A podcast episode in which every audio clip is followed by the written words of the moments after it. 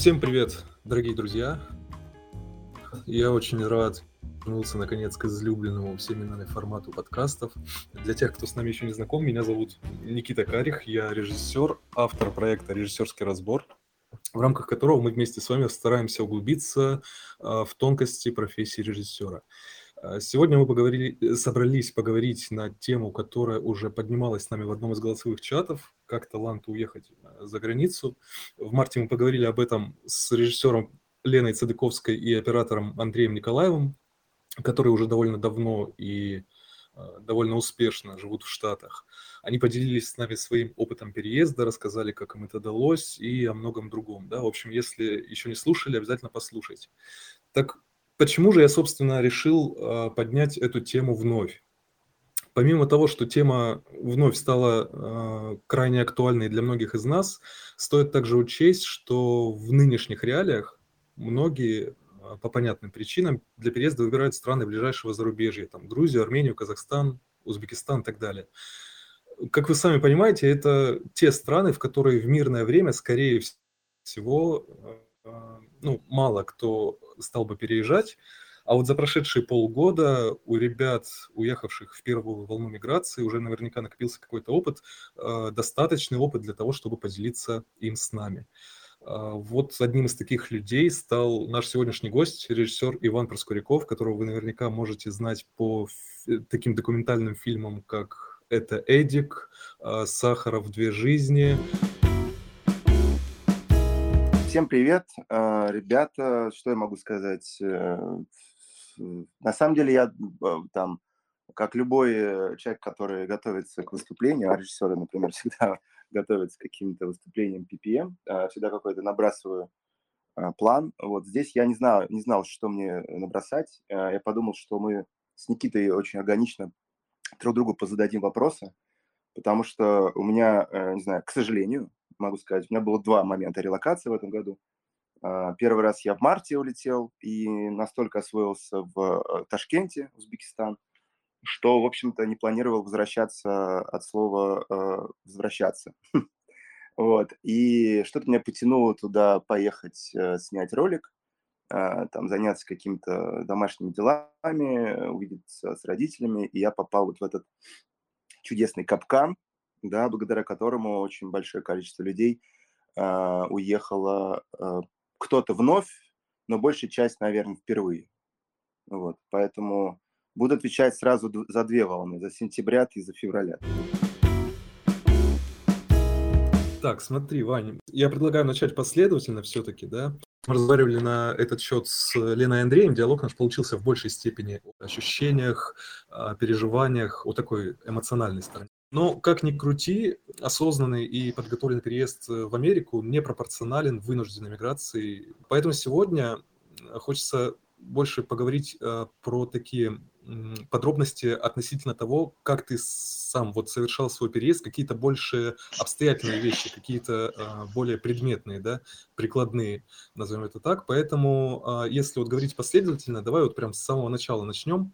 Как ты решился на вот переезд в, еще в марте? Почему выбор пал именно на Ташкент? И были ли у тебя какие-то альтернативы? Я помню, мы, мы снимали а, рекламный ролик Э, с Денисом Фирстовым, был последний ролик где-то в конце февраля, вот. И тогда, я помню, Денис Фирстов сказал, что он едет собирать чемоданы. А это было там, по-моему, 27 что-то такое, по-моему, 26-27 число февраля. А, ну, мы все умные люди понимаем, что творится а, какой-то мрак на границе стран, но я тогда а, даже не думал о том, чтобы можно было куда-то уезжать. А Денис вот э, взял чемодан, и, по-моему, они на следующий день с супругой и уехали. Где-то примерно через неделю я был в таком же состоянии. Случайно попал в Ташкент. А, вообще-то у меня были билеты до а, Бишкека, потому что были дешевые. Мне нужно было перевозить а, меня, жену и дочку. А, я успел оформить квартиру там на, на маму, а, машину на папу. Вот, совсем увиделись.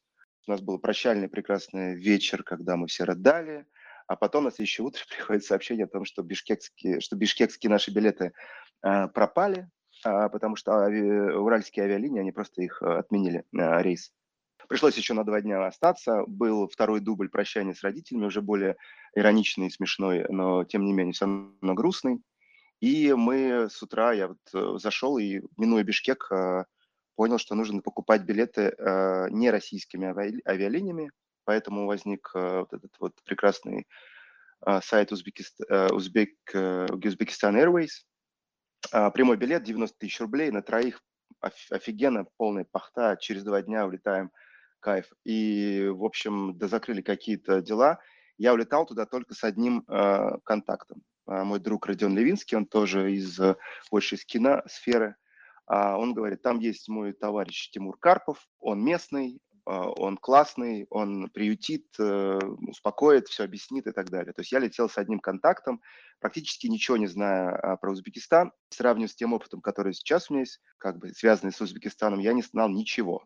Единственное, что я сделал полезного, это я летел в самолете с тремя загруженными а, страничками Википедия. Это Ташкент, Узбекистан, Самарканд. Ну, нужно было хотя бы что-то понимать.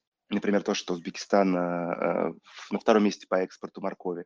Вот, полезная э, информация, потому что она сразу всех доводит до смеха местных, и, и ты становишься как бы товарищем, другом. Вот, так мы э, с семьей случайно уехали в Ташкент. Я пытаюсь сейчас вспомнить, я даже сейчас вот пересматривал на iPad э, какие-то фотографии той недели, когда вот я там вот сфотографировал Википедию, я сфотографировал э, план э, значит, этого прекрасного города, э, где какие районы, для меня это все было непонятно, а теперь как бы Челанзар, Сергели, и Косарайка, там, э, Мирзово-Лукбекский район, это все вообще свои районы. А, мы вселились в какую-то гостиницу по букингу, а, тогда еще можно было. А, вот, то есть вообще ничего не было. Я вот вижу фотка классная, мы, мы гуляем 7 марта по Ташкенту, такому дождливому, и я вижу какой-то странный э, магазин, на котором написано Китоблар. И я вот сфоткался с Мирой и с Дашей, а, я отослал это Филиппу Юрию, Юрьеву. А, типа, вот смотри, есть здесь тоже китобой, только он китоблар. Вот.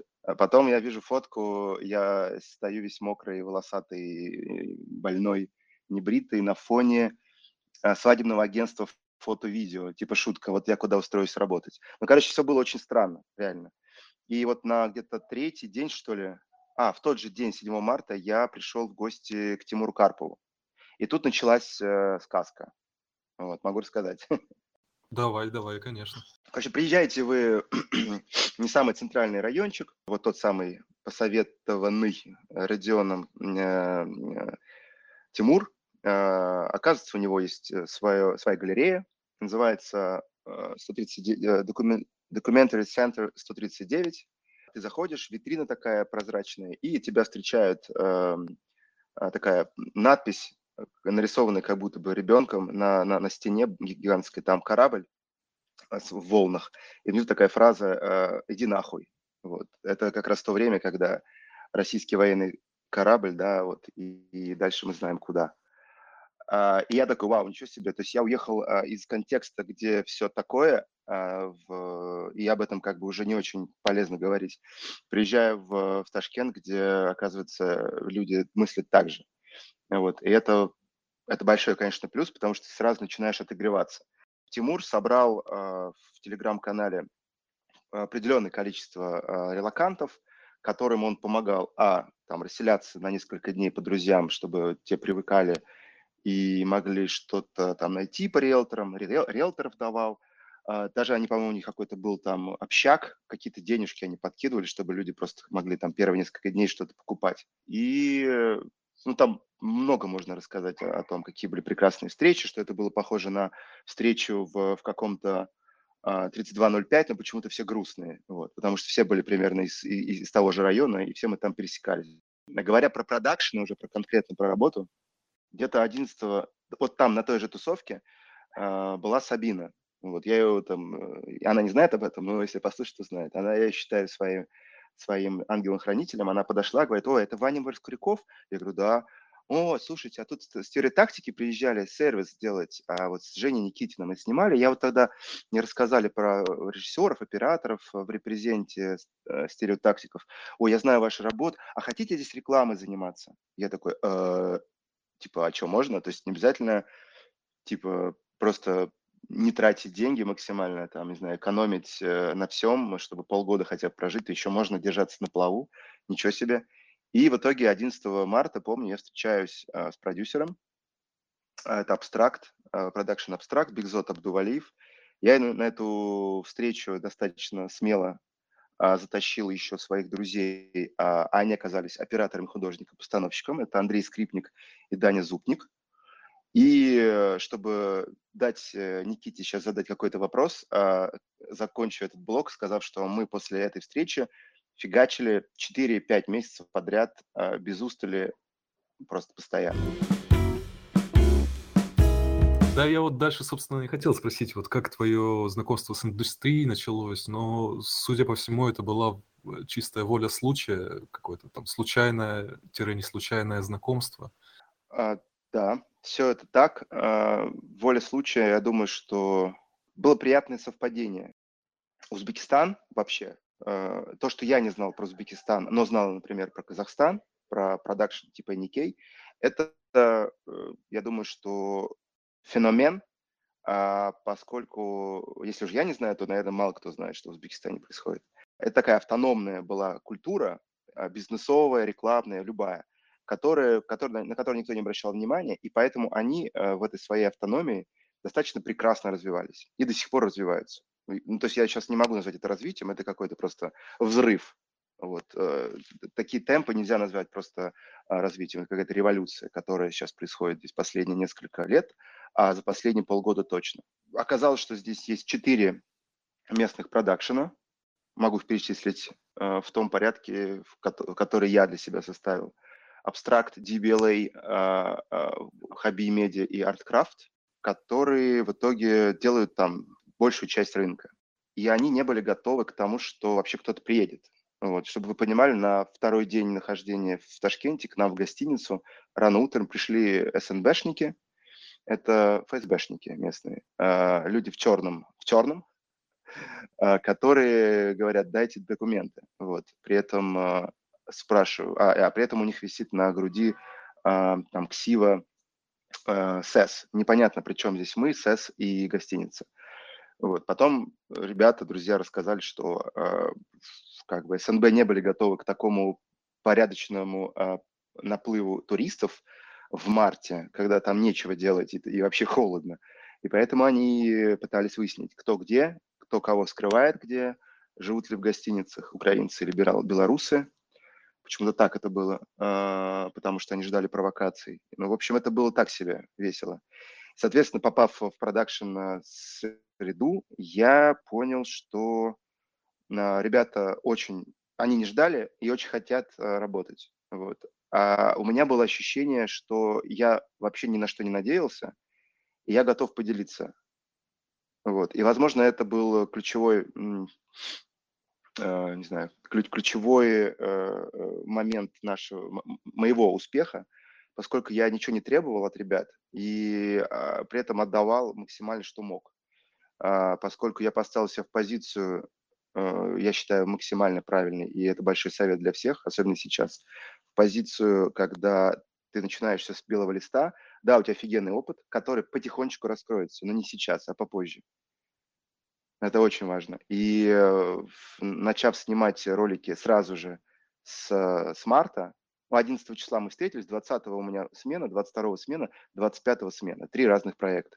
И так продолжалось там до моего отъезда в Москву вот, в сентябре, э, ты э, чувствуешь, э, находясь здесь, что тебя уважают, к тебе относятся как к большому специалисту, тебе обращаются на «вы», ты «акя», это обращение к мужчинам, ты «опа», если ты уважаемая женщина, и это невозможно никак сбить на «ты», я пытался месяц, это не получается. А, и, и если ты как такой грамотный турист, который не, не размахивает там своим понтами, да, не, раз, не размахивает своим веером понтов, веером каких-то заложенных, к сожалению, в нас имперских каких-то э, моментиков, которые так или иначе возникают, то ты получаешь э, максимальное э, уважение от местных и потом даже начинаешь скрываться от того, что вообще-то ребята здесь э, не просто так э,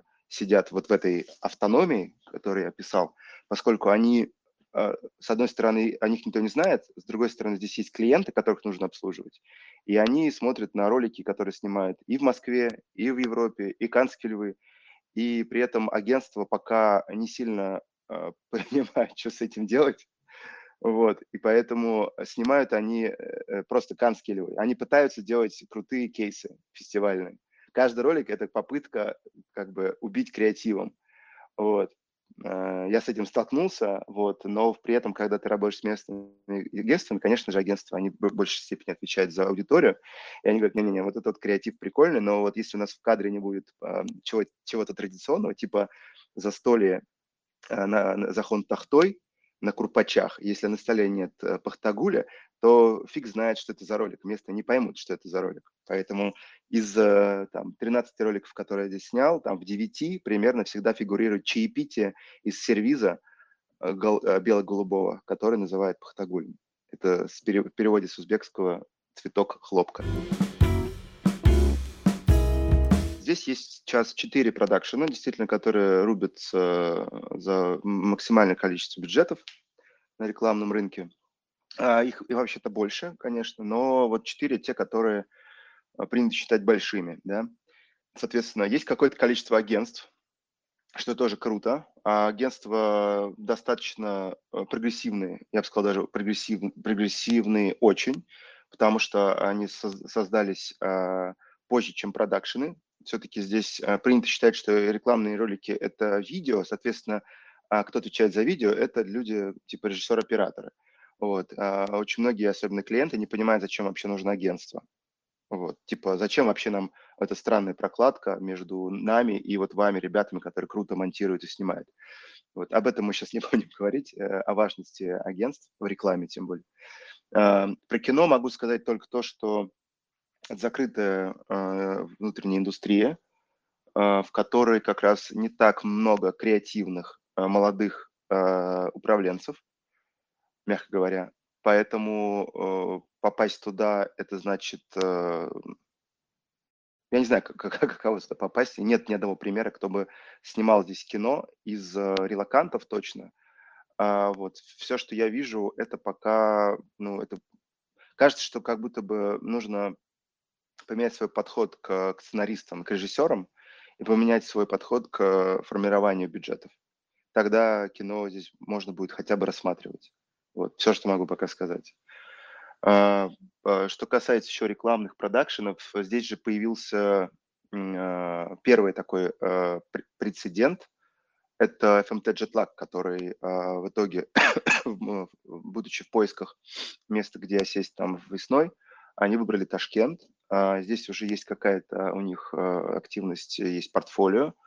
Вот, ребята достаточно здорово с, собирают комьюнити из э, тех, кто э, здесь живет, э, узбекистанцы, потому что, ну, понятное дело, что э, портфолио джетлага – это вещь, которая, во-первых, вдохновляет, и все хотят также снимать, также жить, также, не знаю, работать. Вот. Но я как бы, не знаю, насколько это сейчас будет правильно говорить, но поскольку я чуть-чуть болею, у меня это, э, сказать, э, со, совесть и, и рамки моей дипломатичности сейчас расплыты, размыты, расплывчаты. Могу сказать, что когда ты заходишь на рынок э, чуждый, да, со своими, как бы с другими правилами, вот, здесь рынок совсем другими правилами, то э, кажется, что нужно про свои правила немного забыть, поскольку ты заходишь э, в таком случае, да, не договариваясь ни с кем, э, не предупреждая, не делая каких-то длительных дипломатических там па, э, да, каких-то там, не знаю, коллап, например. И когда ты заходишь, то тебя могут воспринимать э, неким таким э, как, как экспансия, да, вот ты просто заходишь. Ну, я не буду говорить слово захватничество, захватничество, потому что это слишком грубо. Но, э, тем не менее, местным это не нравится. Они понимают, что если ты их э, как бы игнорируешь, то, соответственно, у них будет своя какая-то ответная реакция. А это их дом. И э, это их клиенты. это их э, культура, их менталитет, это их подрядчики. Поэтому, э, говоря, это я уже буду экстраполировать на всех, кто приезжает сюда, я считаю, что вот есть недопонимание, может быть, даже иногда непонимание вообще менталитета местного рынка, если говорить про рекламу, да. Вот, там, многие из России думают, что а, их тут всех ждут с распростетыми объятиями. Сейчас это нет, не так вообще. А, думают, что там, не знаю, что э, здесь не хватает специалистов э, из Москвы, э, типа думают, что вот мы приехали, давайте мы вас научим, как снимать, как жизнь, как жить. Это все вообще не, не, не так. Может быть, в а, в феврале, в мае, в марте это было на это похоже, потому что они, конечно же, вцепились в меня, в нас, в некоторых ребят, которые остались, как и, и мы в них. Там э, я предлагал очень многим ребятам сюда прилетать а, и своим э, товарищам, конкурентам, э, режиссерам и операторам.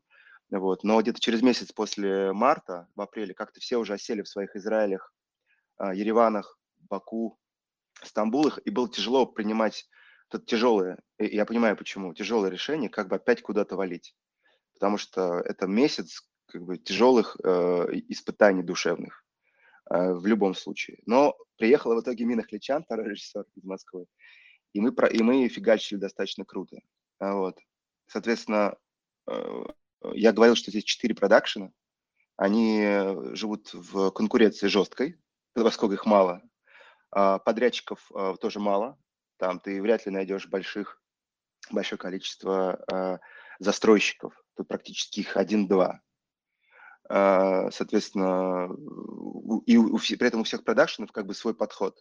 Вот, да, вот, вот есть такая проблема в России, что большие продакшены как бы по одним примерно а, понятиям работают, понятиям, слово из 90-х. А молодые как бы говорят, нет, у нас будет там другая система, а у нас там равенство, не знаю чего, а мы за, э, там, например, за выращивание своих талантов внутри, нет, здесь э, работает выращивание талантов внутри еще как.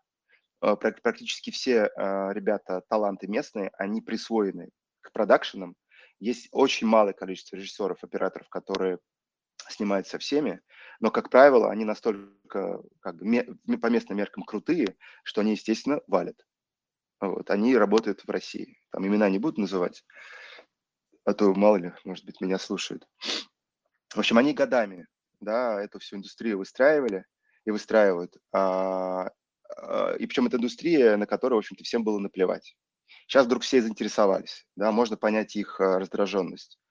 Потому что понаехало, по, по, слово понаехало, ребят, это вообще прекрасно.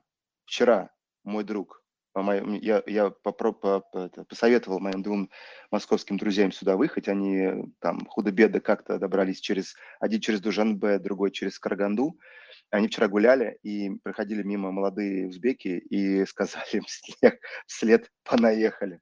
Ребят, это так, все как бы это перевернулось, теперь полная инверсия. И вот эти понаехавшие режиссеры, операторы, продюсеры, сценаристы, там, арт-директора, иллюстраторы, дизайнеры, они сейчас все начали писать местным продакшеном. Типа, знаешь, «Эй, хоу, давай работать, скинь риэлтора, где карты делать там, типа, давай по покушаем». Вот. А это стопки, мне показывали э, ребята местные и алматинцы, да, показывали телефон, который находится в тихом режиме, потому что примерно каждые две минуты приходит сообщение. Невероятное количество людей, просто невероятное.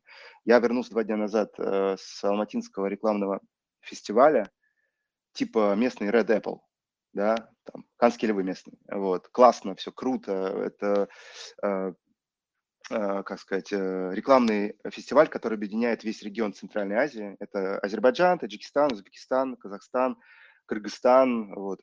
И, соответственно, э, там были, в жюри были канские мега-монстры.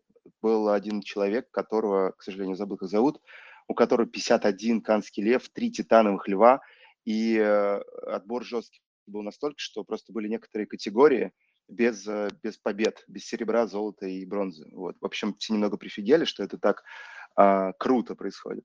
И я там общался с местными продакшенами, вот, думаю, может догадаться, как, с каким из них. А, и э, есть э, вот ощущение, что вот этот наплыв сентябрьский из Российской Федерации, он нехилый и очень настойчивый, если говорить мягко. Поэтому заходить сюда со своими правилами это как бы мега рискованно, я считаю.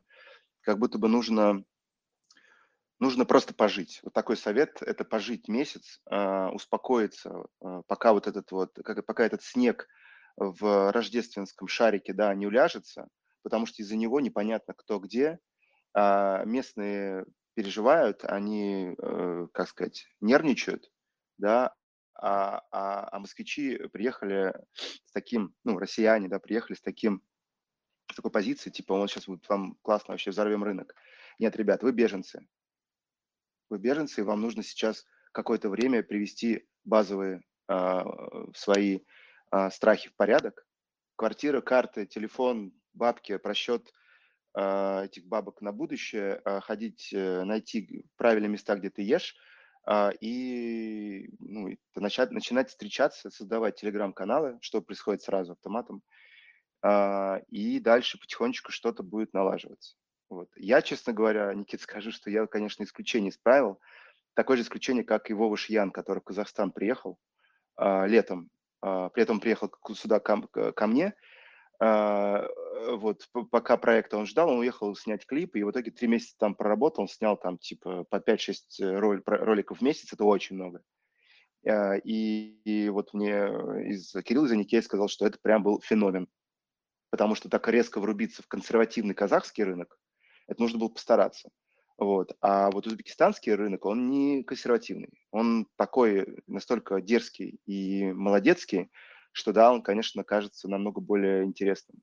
Вот. Но посмотрим, we'll see, как сейчас вот этот сентябрь, октябрь себя покажет. Вот. У меня как бы не очень, э, не очень оптимистические взгляды насчет того, что все тут смогут что-то себе найти. Потому что человек как будто бы в 20-30 больше, чем было в марте. Все равно пропадаешь, но, но давай попробуем, я попробую сформулировать твой вопрос а, а ты мне скажешь, да, ты это имел в виду.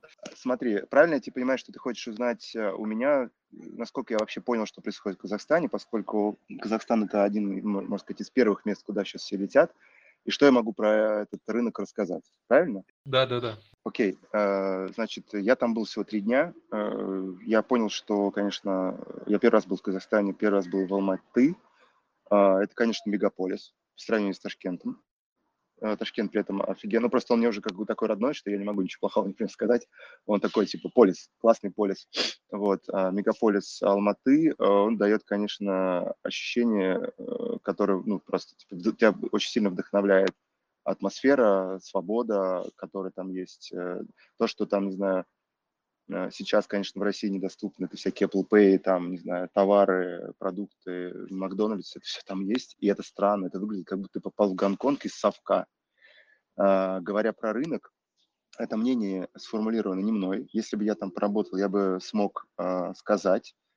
А, вот Мина, например, если бы сейчас была, она бы сказала, Вань, ты охуел, ты что вообще, Казахстан это очень... Это, она очень любит просто Казахстан, она работала. Конечно же, там совсем другие Э, как сказать, э, механизмы, э, не механизмы, а мощ, мощности, мощь, мощи производственные в любом случае.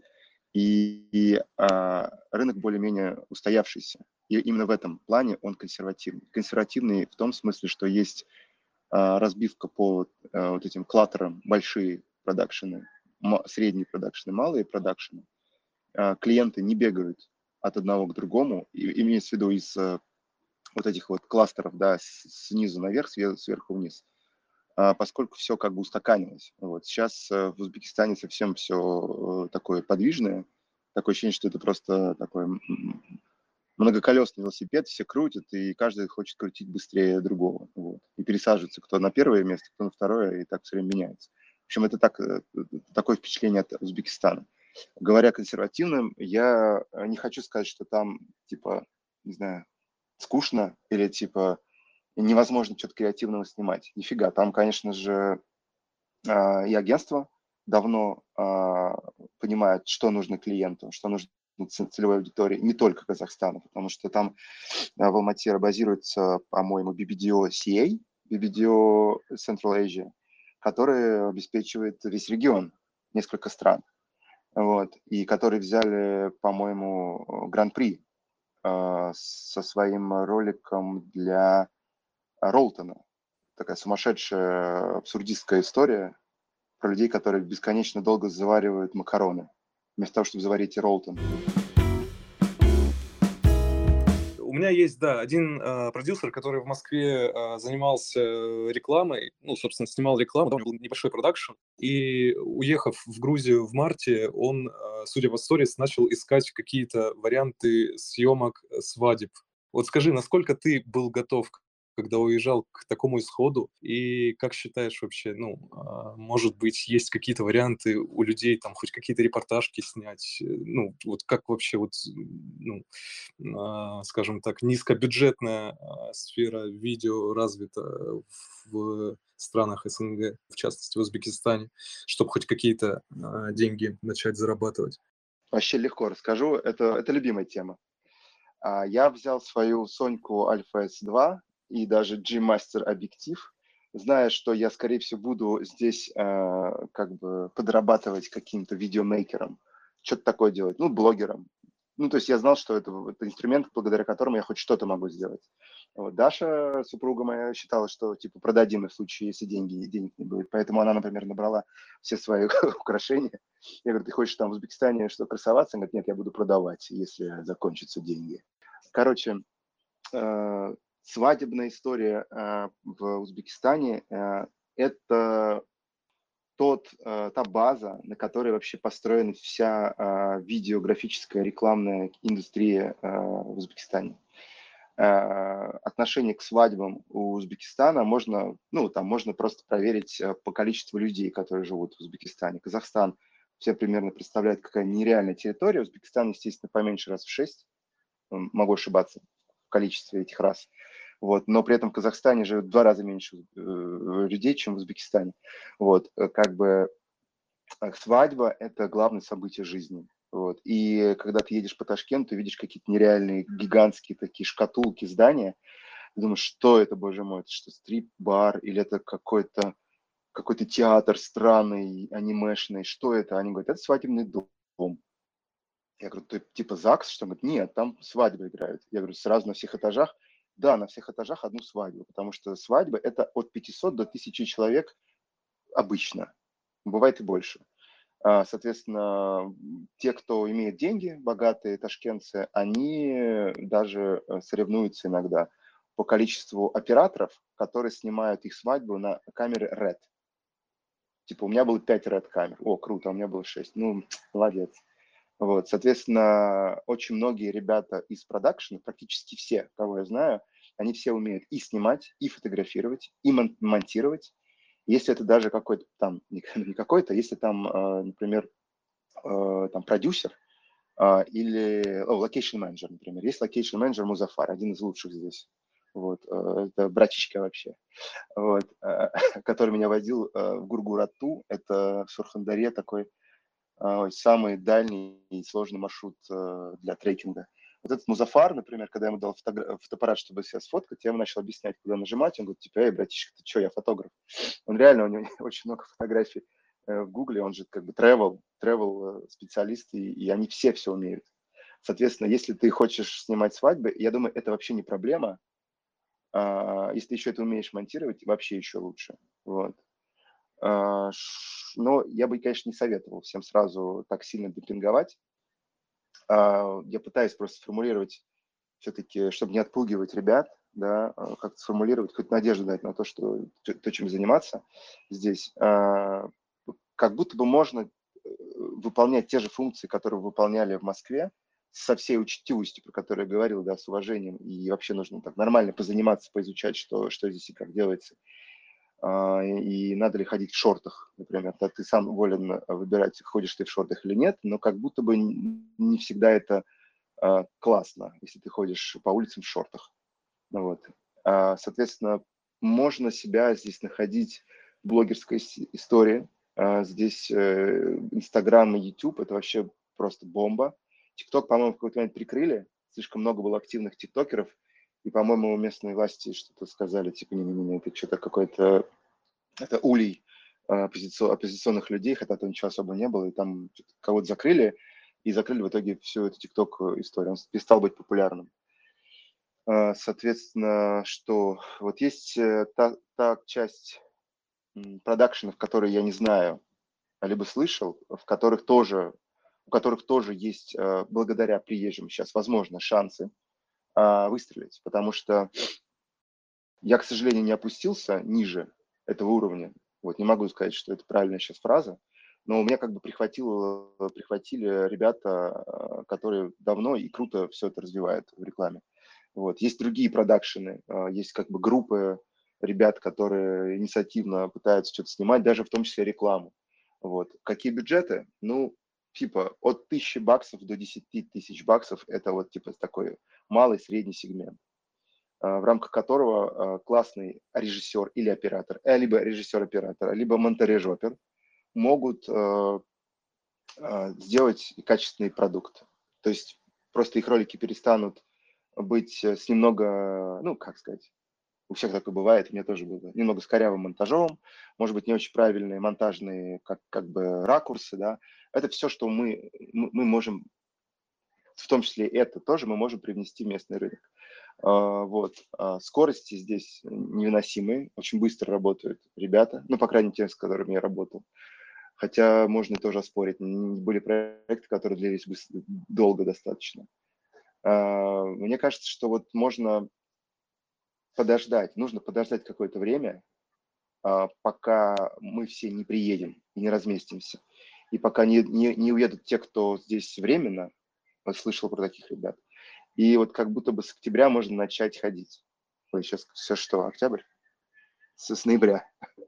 с ноября можно начать ходить э, э, без э, ощущения, что тебе будут говорить понаехать каким ты сам вот видишь свое будущее в Узбекистане? Можешь как-то поделиться планами вообще на будущее? А, слушай, я могу сказать, что первый месяц был тяжелый, потому что ты покинул свою, свою родину. Причем я в этом году ее покинул дважды. Если первый раз я покинул э, родину, имеется в виду страну, то второй раз я покидал свою семью, потому что я, по, по, как бы пожив здесь полгода, понял, что моя философски это все пересмотрел. Моя родина это исключительно вот эти вот три человека, два человека и кот, это моя семья, э, и те друзья, которые, без которых, по которым я настолько скучаю, что не могу там ни дня прожить без переписки в Телеграме. Вот. А, соответственно, вот это моя родина, и у меня нет никакой, никаких переживаний по поводу сейчас а, возврата в Россию. Мало того, я счастлив был опять сюда вернуться. А, соответственно, я планирую Новый год. Мы уже знаем, где елочные игрушки купим. Мы нашли классных ребят, которые сделают такие типа советские, елочные игрушки, но с, с узбекскими узорами. Красивые очень. У меня регистрация до февраля, и я знаю, что это будет продлевать еще на полгода. То есть как будто бы мы до следующей осени здесь уже точно будем жить. Я достаточно, мне кажется, э, удобно уселся на э, местные рельсы производственные. Вот. Э, я как бы, ну, не, ну, скажу, что я человек такой скромный, но, тем не менее, скажу, что мне повезло, и я как бы фигачу. Я знаю, что ребята, ребятам нравится, что я на очень многие вещи, не то, что закрываю глаза, а просто типа, ладно, пофиг. То есть они, как бы, знаешь, вот приезжают э, русские, говорят, например, да, без конкретики, но пример четкий из, из нашей, из моей жизни говорят, что вот в Москве бы ты, тебе бы там, тебя бы уволили. Типа, что за фигня, ребят? Ну, кто так работает? Вот. И когда москвич говорит, это очень сильно расстраивает местных. Они это сами понимают. Но когда ты им лишний раз на это, как бы, ты тычешь э, носом вот в эту правду, э, это раздражает. А у меня такая история, что они знают, что как будто бы я работал совсем другими условиями, с другими людьми, в более профессиональной, как бы выверенной системе. И они смотрят на меня, я говорю, ребят, все нормально вообще, вы, что вы меня смотрите, все кайф. Ну, типа, ну да, ну что, ну проебались, не страшно. Типа, слушайте, кто, кто через это не проходил? Вот. И, возможно, то, что я сам проходил это, такое отстраненное, такое, как в, капсуле, да, вхождение в рекламу в начале 2000, ну, там, 2011 году с командой, дружной командой бюро названия – это Игорь, э, Искандер, Федя и я. Вот. Это очень сильно помогает, потому что мы тогда вообще ни хера ни с кем не советовались, делали как, как хотели, вообще нам было пофиг, что там происходит а, в системе рекламного продакшена и типа э, наелись, конечно, всяких там а, говна и набили всяких синяков. И поэтому, условно, я, я эту армию жизни прошел, э, и мне кайфово здесь с ребятами переоткрывать их же. Э, поэтому я готов это делать дальше. Вот такой, наверное, будет ответ. А, ну, с другой стороны, э, есть Дубай. Э, я готов, базируясь в Ташкенте и живя здесь, и даже, возможно, записывая свою дочь через два года в школу, я готов здесь продолжать фигачить э, и разъезжать по миру, получить ВНЖ, и все будет хорошо. Ну, напоследок, на самом деле, хотелось бы вот э, подытожить, да, и э, какие практические советы ты мог бы дать человеку, который вот завтра приедет в Ташкент, например? Значит, если ты э, человек, который меня сейчас слушает, э, еще пока не уехал, то постарайся побольше взять э, нала, рублей, которые ты здесь поменяешь на суммы, а лучше на доллары. А, соответственно, по-моему, можно в, в, в, в Узбекистан возить, по-моему, до 10 тысяч баксов. Вот. В целом, если ты один человечек, то тебе хватит на 3, 4, 5, 6 месяцев жизни, в зависимости от того, в каких кафе ты будешь постоянно проводить время. А, э, предупреждаю, что сейчас, э, вот если мы в марте э, нашли хату в центре и Косарецкий район, это Шатара Ставели, это классный супер район такой, типа садовое кольцо, короче, бульварное кольцо, если говорить про Москву, мы нашли за 500 рублей, и тогда это было дорого, потому что 350 – это нормальная цена. То сейчас такие квартиры можно за 1000, ну, за 800 найти. Таныш Белыш. Таныш Белыш – это понятие, ну, это как бы это основная часть культурного кода вообще Узбекистана. А, это, говоря по-русски, вась-вась, но, но это слишком прозаично. Поэтому скорее тадыш белыш – это вот если ты знаешь человека, ты знаешь кого-то здесь, то у тебя есть, у тебя повышаются шансы что-то найти, куда-то устроиться, что-то получить в разы. Если ты приезжаешь здесь, никого не зная, пишешь просто автоматом а, всем подряд, то Таныш Белыш как бы он э, рассыпается. Знаю знающего, Таныш Белыш. Поэтому э, многие люди в марте, когда э, пытались сюда приехать и ждали какой-то, типа, ну, режиссеры ждали тендера, вот, э, говорили, ну вот да, сейчас тендер придет, я, я его напишу, я рассмотрю и прилечу. Здесь так не работает, здесь нужно быть на месте. Потому что э, не знаю, как сейчас будет после такого приезда большого количества людей, но вообще-то, ребят, до этого у меня было 13 проектов, из которых я тендер писал два раза тритмент, ну, я имею в виду в тендере участвую. Тритмент я пишу всегда, потому что это документ, а, ну, это как это основной документ э, инструкции а, любого режиссера.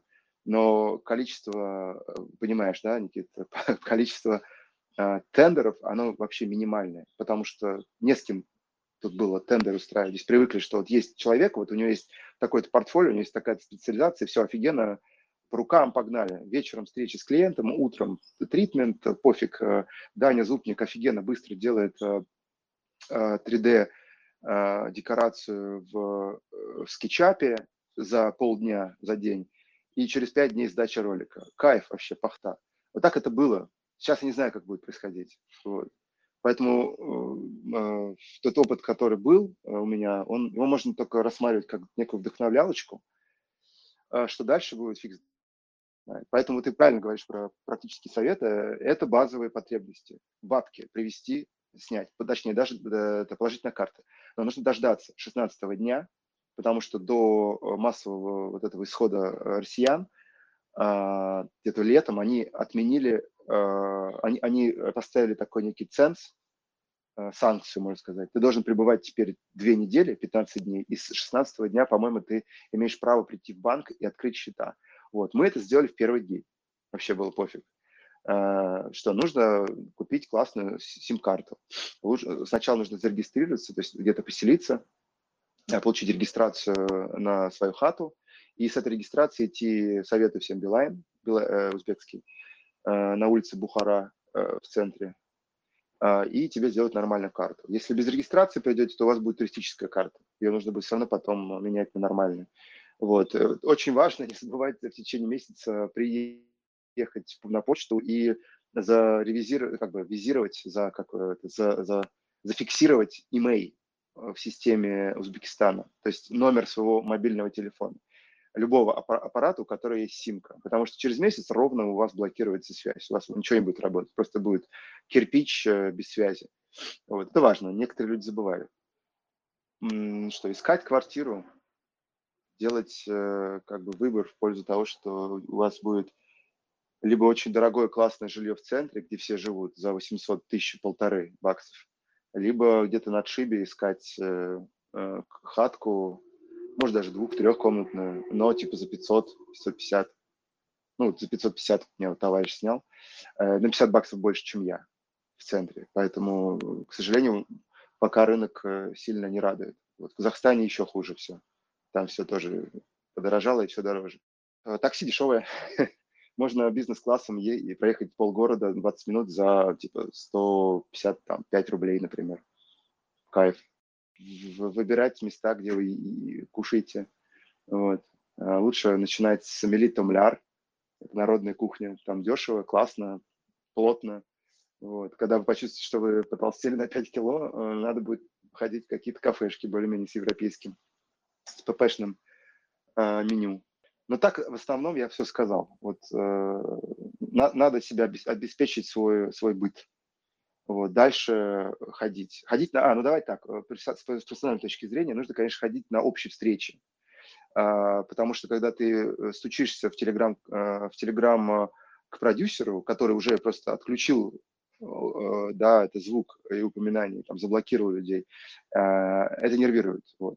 Если какие-то организовываются встречи своих, сами в кафешках, в ресторанах, э, либо, например, Тимур Карпов, который организует кинопросмотры, вот как сейчас, к сожалению, я из-за болезни не смог пойти, но зато я вам рассказываю.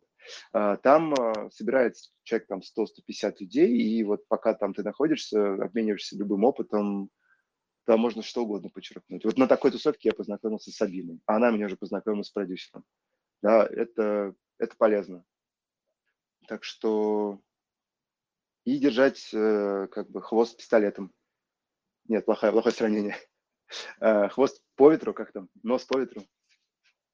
Короче, это, примиряться с тем, что произошло.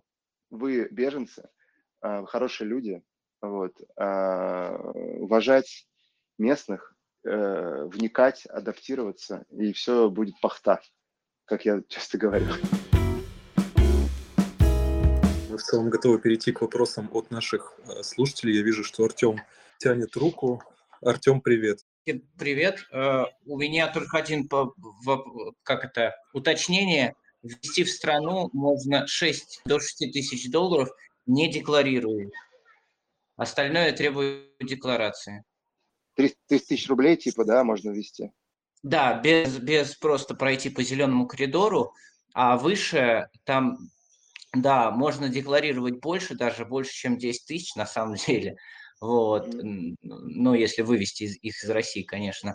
Вот, но они требуют декларации. Правила поменялись, они их как бы ужесточили. Да, это вот последние правила, поэтому я как бы должен уточнить на всякий случай, мало ли кто-то будет только на это ориентироваться.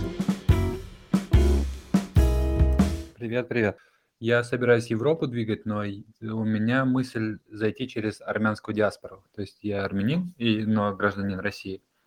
У меня вопрос такой, насколько сильны и есть ли э, диаспоры русские в том месте, где ты находишься, и насколько вообще вот эта общность национальная в другой стороне, стране помогает человеку как-то быстрее адаптироваться? Есть ли у тебя какой-то пример или, может, ты испытал вот то насколько тебе условно вот твой национальный ключ, вот, например, евреи, еврей, я думаю, в любом государстве, придя в любой стране, он может прийти в их место, где они молятся, забыл, называется, не храм, а как-то он называется, не мечеть. Синагога. Синагогу, да. И условно в этой синагоге он, у него какая-то первая асоциализация произойдет, и его люди примут в это, в это общество и помогут. Вот есть ли такое у, у русского народа в, за границей сейчас? А, кстати, это очень классный э, лайфхак, э, но он достаточно очевидный. Э, но, видимо, ну, раз мы сейчас об этом говорим, видимо, не совсем очевидно. А, когда ты приезжаешь в любую страну, ты, естественно, тянешься э, к людям, которые хоть какое-то общее есть с тобой, хоть что-то, язык, прежде всего. А, если это язык, то ты хотя бы не паришься. Нам всем, кто здесь в Ташкенте, повезло, потому что Ташкент именно не весь Узбекистан, а Ташкент, он русскоговорящий. Вот. Сами узбеки в Самарканде, э, Ташкент, например, так себе себя чувствуют, потому что там э, немного другое наречие узбекского языка, и вообще там в, основном э, фарсиговорящие жители. Э, это не потому, что Таджикистан, а потому что так сложилось исторически. Вот, но неважно. Конечно, когда мы сюда попали, мы объединились маленькой ячейкой э, релакантов. Это вот спасает. И когда в, в, как там, в августе, что ли, все начали потихонечку уже разъезжаться, у нас была невероятная такая э, депра, особенно там у моей жены, потому что я там начал уже готовиться к поездке в Москву, потому что все перестали ну, приходить, звонить. То есть мы работали вместе, мы отдыхали вместе, мы типа в, неделю раз пять проводили вместе. Будь то работа или, или отдых, или поездка на червак, там в горы, на озеро, вообще куда, в баню. Постоянно вместе, постоянно, постоянно, постоянно. Вот. Даже если это как бы бесило, ты понимаешь, блин, а могло бы вообще и этого не быть. Поэтому мы тут так сильно сдружились, что э, прощаясь с каждым э, э, уезжающим дальше или обратно в Россию человека, у нас там типа реки слез был, были. Вот, поэтому, естественно, диаспора тех, кто связан с тобой по-любому как бы языковому, культурному, национальному коду, это раз. Два, есть русские узбекистанцы, ребята, которые здесь родились. А, а, они русские только потому, что так получилось от родителей дедушки, бабушки так досталось. Но вот я слышал мнение, а, и оно не очевидное, что вот русские в Узбекистане, которые, ну, местные граждане, они себя ощущают немного чужими среди своих, да, и своими среди чужих, потому что так получилось, историю никто не отменяет, когда э, то есть эти русские узбекистанцы, они по- по-узбекски не говорят. И в магазине ты попадаешь в абсолютно в то же состояние. Ты, я вот релакант из Москвы, такой же, как и местный э, русский, который родился здесь, уже живет 25 лет. Потому что ты не понимаешь, что тебе говорят э, э, э узбеки на своем родном языке. Вот. Такая история есть. Вот.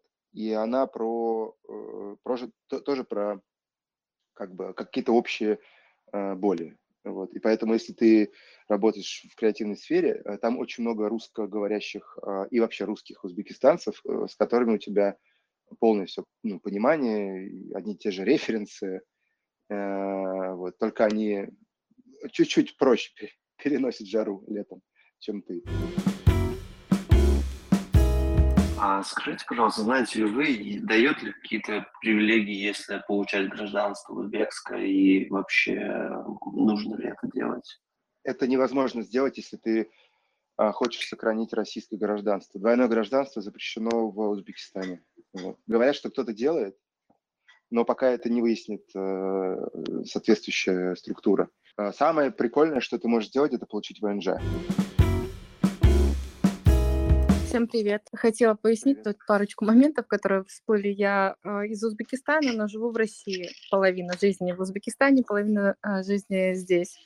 Спасибо большое за теплый такой диалог. Мне так вспомнилось все мое детство. А, по поводу гражданства в Узбекистане гражданство получить а, а, невозможно, но насколько я знаю, что гражданство получают люди, те, которые прожили больше 50 лет э, в Узбекистане. Вот.